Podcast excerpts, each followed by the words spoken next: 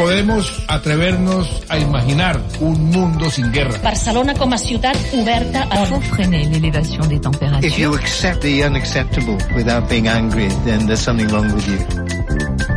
Esteri, il giro del mondo in 24 ore. Un saluto alle ascoltatrici, un saluto agli ascoltatori di Radio Popolare Popolare Network. Sommario della puntata. Lo storico vertice fra le due Coree. Moon Jae-in e Kim Jong-un promettono la pace nella penisola coreana. Positive le reazioni della comunità internazionale. Il vero ostacolo sarà la denuclearizzazione di Pyongyang. L'ultima guerra di Assad. La nuova legge sulla proprietà potrebbe far perdere la casa a milioni di siriani. L'Europa vieta gli insetticidi responsabili del declino delle api. Tra loro alcune delle sostanze più vendute sul mercato agricolo mondiale. La globalizzazione è difficile. Il libro del vice ministro degli esteri Mario Giro. L'intervista di Esteri. Appunti sulla globalità. Gli ultimi dati sull'inquinamento confermano che il mondo dipende ancora e troppo dai combustibili fossili. Sulla app e sul sito di Radio Popolare potete ascoltare Esteri e scaricare il podcast.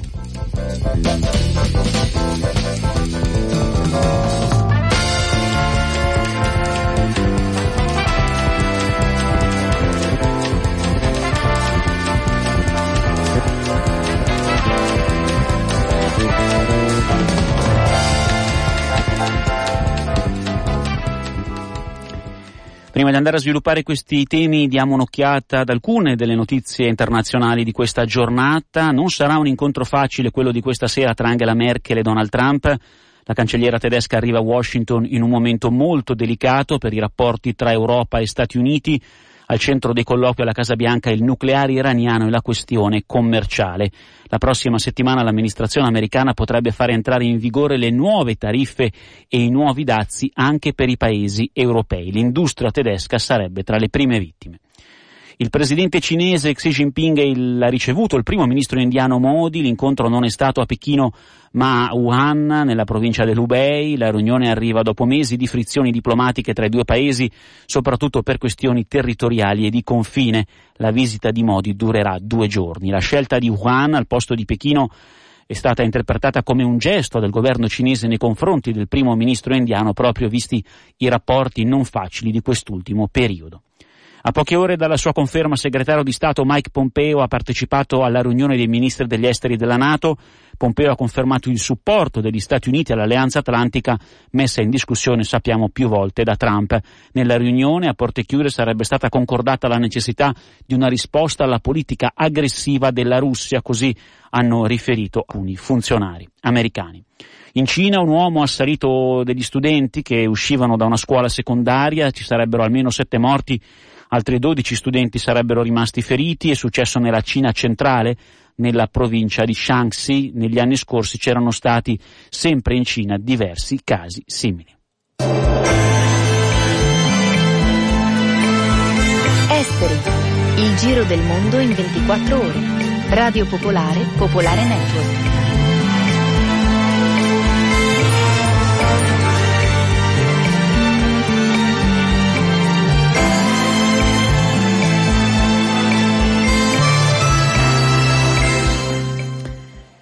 Sul confine fra le due Coree lo avete sentito nei titoli, oggi lo storico incontro tra i leader dei due paesi. Kim Jong-un è stato il primo presidente nordcoreano a varcare la linea di demarcazione decisa con l'armistizio del 1953.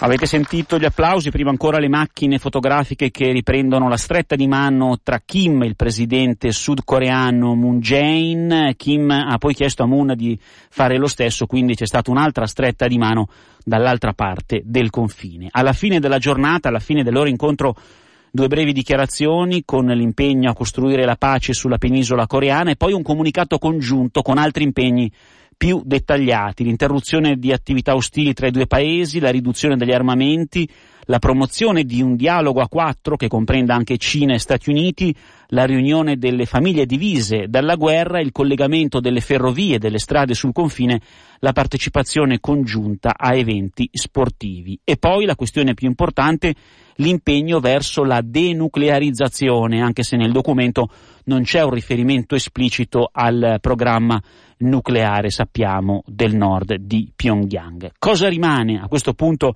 di questa giornata, una giornata anche molto mediatica, un evento ripreso dai media di tutto il mondo? Sentiamo il nostro corrispondente da Pechino, Gabriele Battaglia. Cominciamo dalla dichiarazione congiunta che i due leader hanno emesso a fine giornata.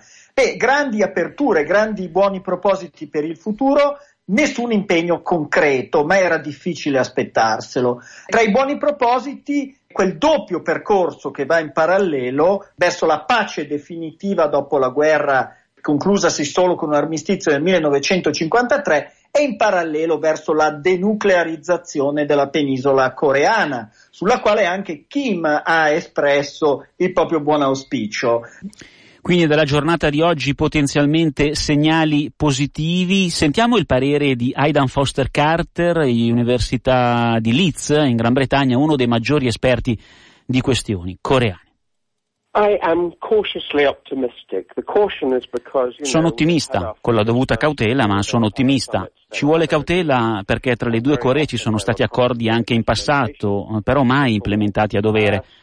Adesso invece mi sembra che ci siano dei buoni presupposti, ma dipenderà tutto da quello che le parti faranno per attuare le promesse fatte oggi, per rispettare gli impegni presi oggi. In questo incontro sulla carta così importante. Le note positive sono due nuovi leader e un comunicato congiunto piuttosto dettagliato.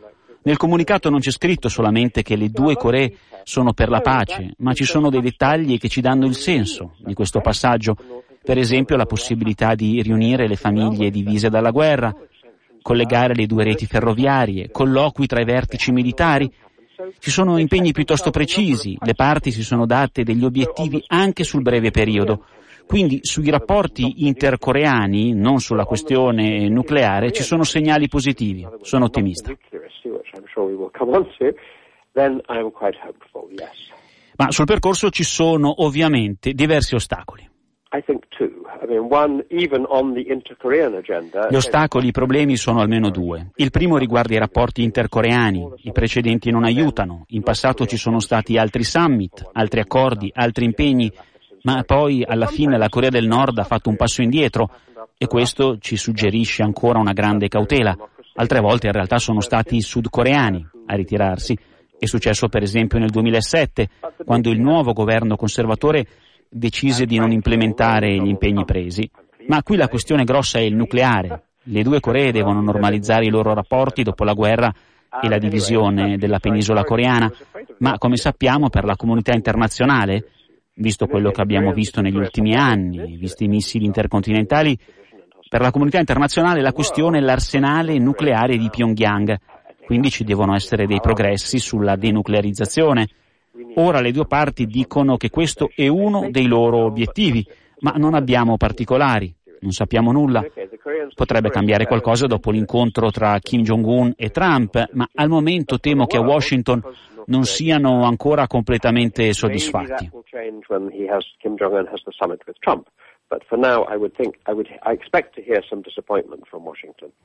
Gli ultimi sviluppi, se ci pensate, sono stati molto rapidi. Ancora pochi mesi fa c'erano i test missilistici di Pyongyang e le minacce di Trump.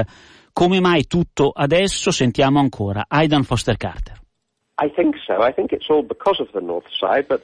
Credo che la tempistica dipenda dalle dinamiche nordcoreane. Ci sono diverse teorie su questo, probabilmente tutte vere. La prima, la pressione alla fine ha costretto Kim a trattare, a parlare, e in effetti è stato lui a dettare i tempi.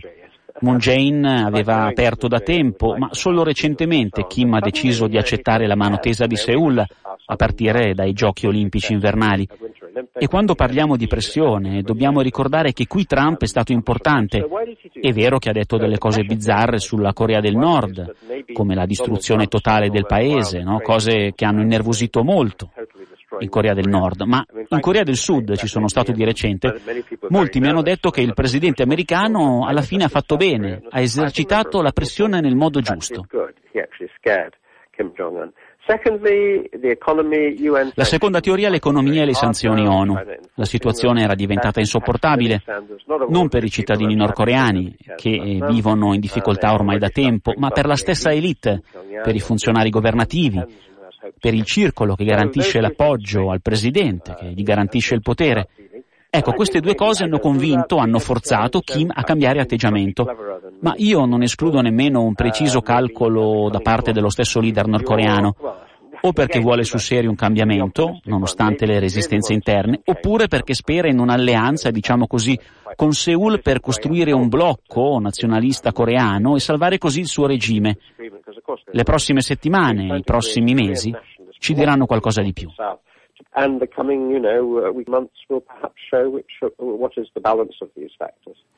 Positive in queste ore le reazioni della comunità internazionale. Ricordiamo che tra poche settimane Kim Jong-un dovrebbe incontrare Donald Trump.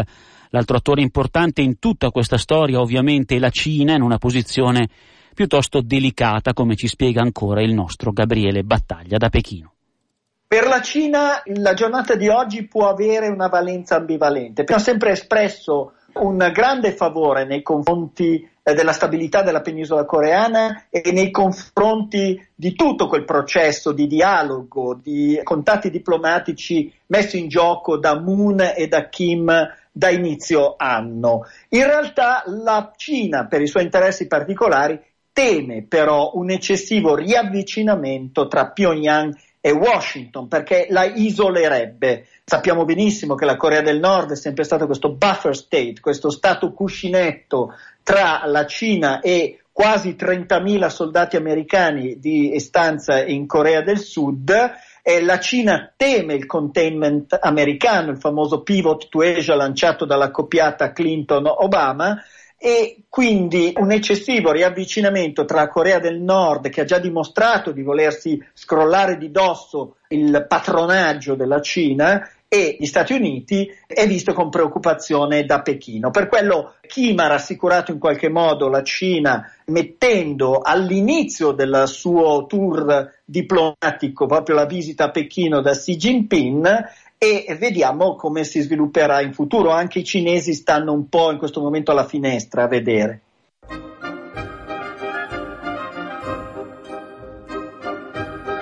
Esteri, Radio Popolare, Popolare Network, dal lunedì al venerdì dalle 19 alle 19.30.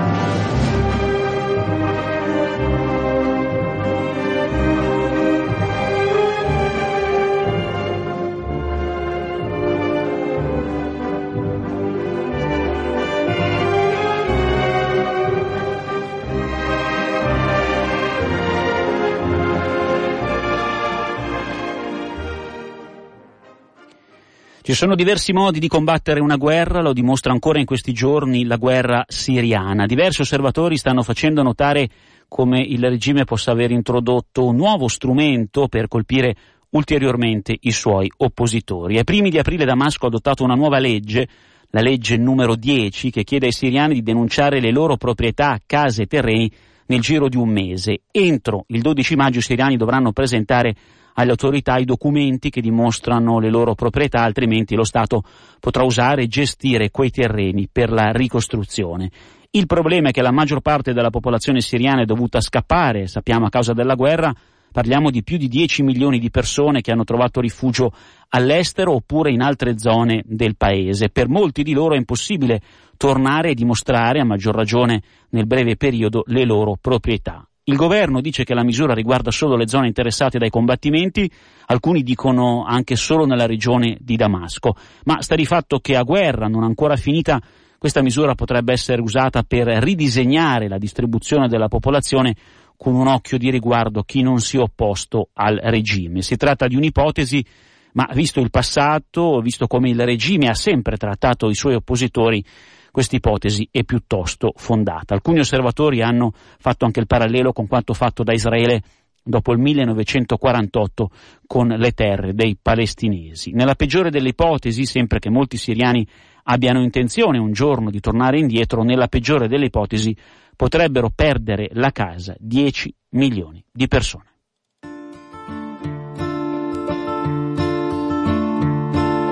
Le rôle de l'écrivain du même coup ne se sépare pas de devoirs difficiles. Esteri, il giro del mondo in 24 ore. Radio Popolare, Popolare. Il giro del mondo in 24 ore. Radio Popolare, Popolare Network.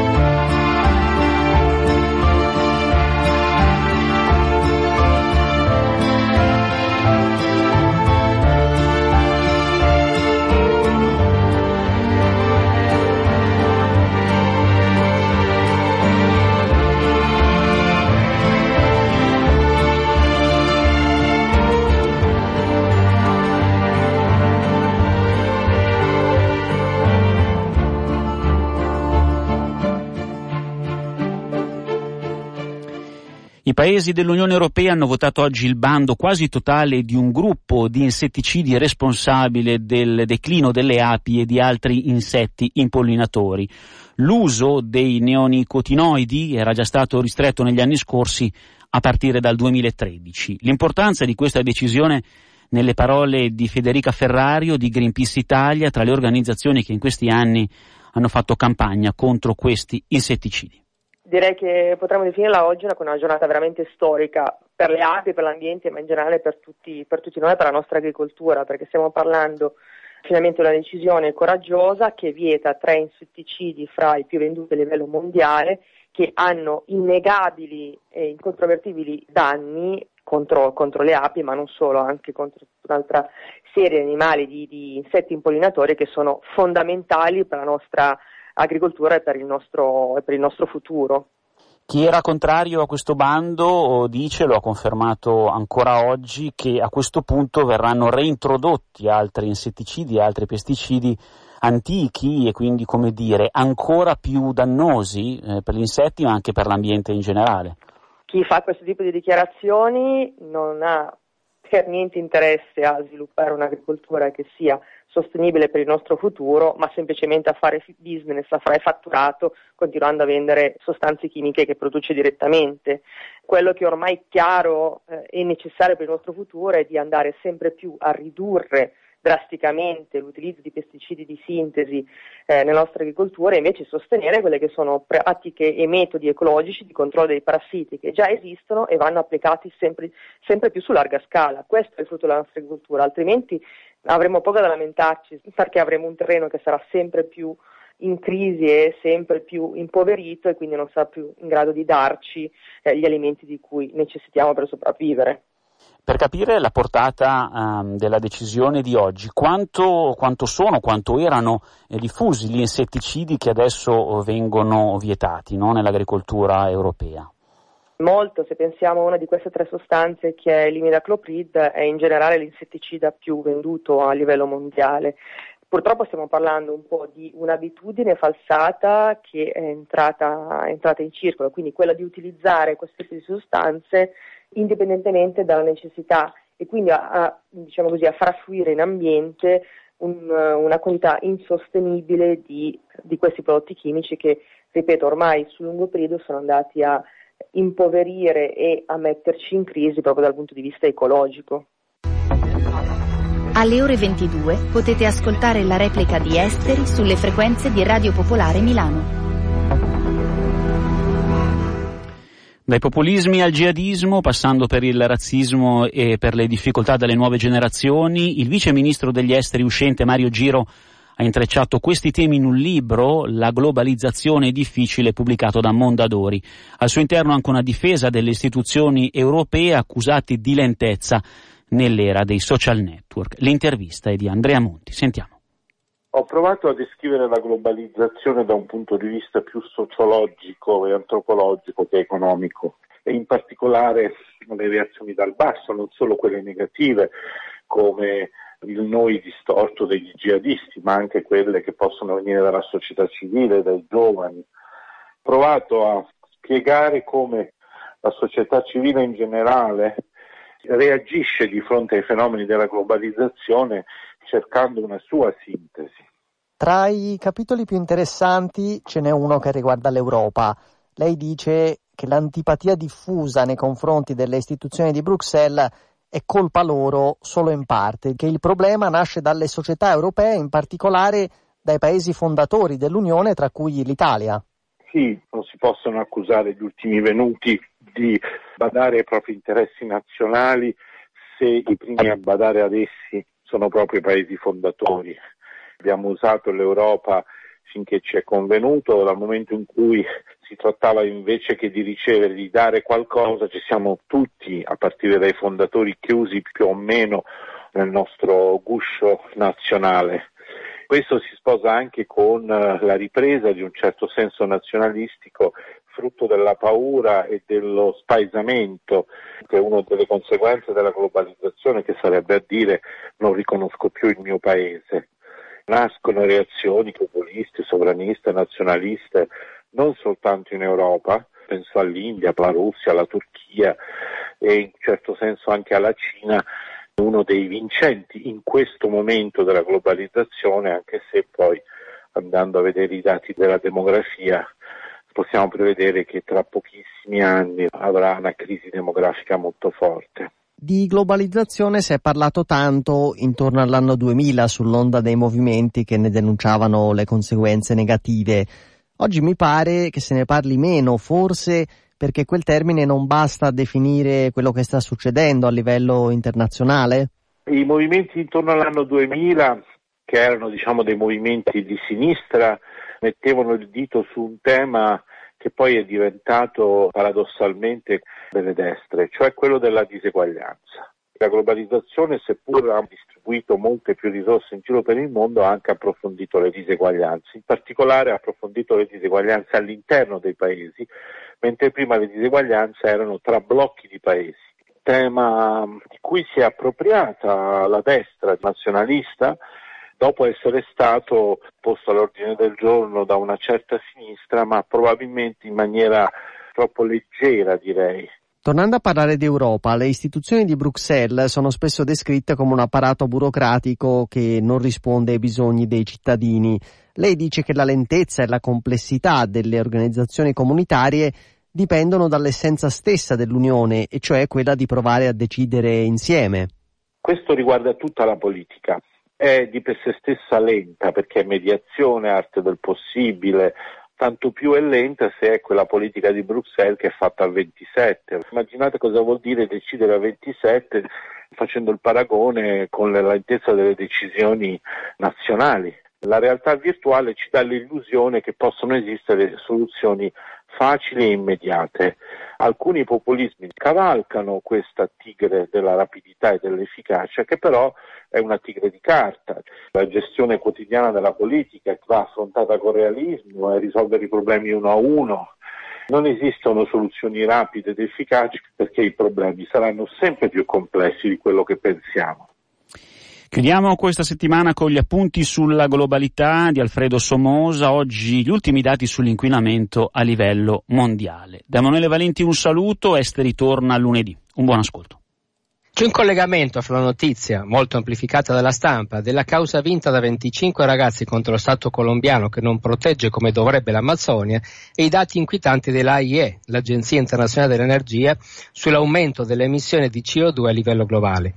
Notizie positive come quella colombiana servono a rassicurarci e a far dimenticare la realtà dei fatti, che sono impietosi. Secondo l'AIE nel 2017 le emissioni responsabili del cambiamento climatico sono tornate a crescere dell'1,4% dopo tre anni in cui erano rimasti stabili. L'aumento ha fatto raggiungere le emissioni il record storico di 32,3 miliardi di tonnellate emesse in un anno. Si tratta per giunta di un dato parziale, perché l'AIE misura solo l'emissione generata dalla produzione di energia e non l'incremento di CO2 dovuto all'agricoltura, all'allevamento di bestiame o alla deforestazione. I motivi di questa crescita sono riconducibili in buona parte alla ripresa dell'economia mondiale e all'aumento dei consumi in India e in Cina, ma il principale indiziato rimane la nostra dipendenza ancora strettissima dall'energia fossile. L'anno scorso il consumo di carbone è tornato ad aumentare, mentre quello di petrolio ha raddoppiato il ritmo di crescita rispetto a dieci anni fa. Questo grazie al boom del fracking e alle maggiori possibilità di sfruttare il greggio offshore. Gli obiettivi di riduzione fissati alla conferenza sul clima di Parigi restano un ricordo sfocato rispetto alla sette di energia che si manifesta non appena il ciclo economico si rimette in moto.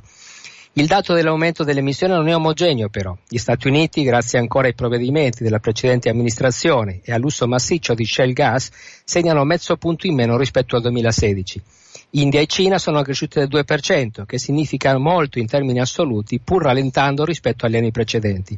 La sorpresa vera arriva dall'Europa, che dopo essere stata la prima della classe negli anni 2000, nel 2017 ha aumentato le sue emissioni del 1,5%.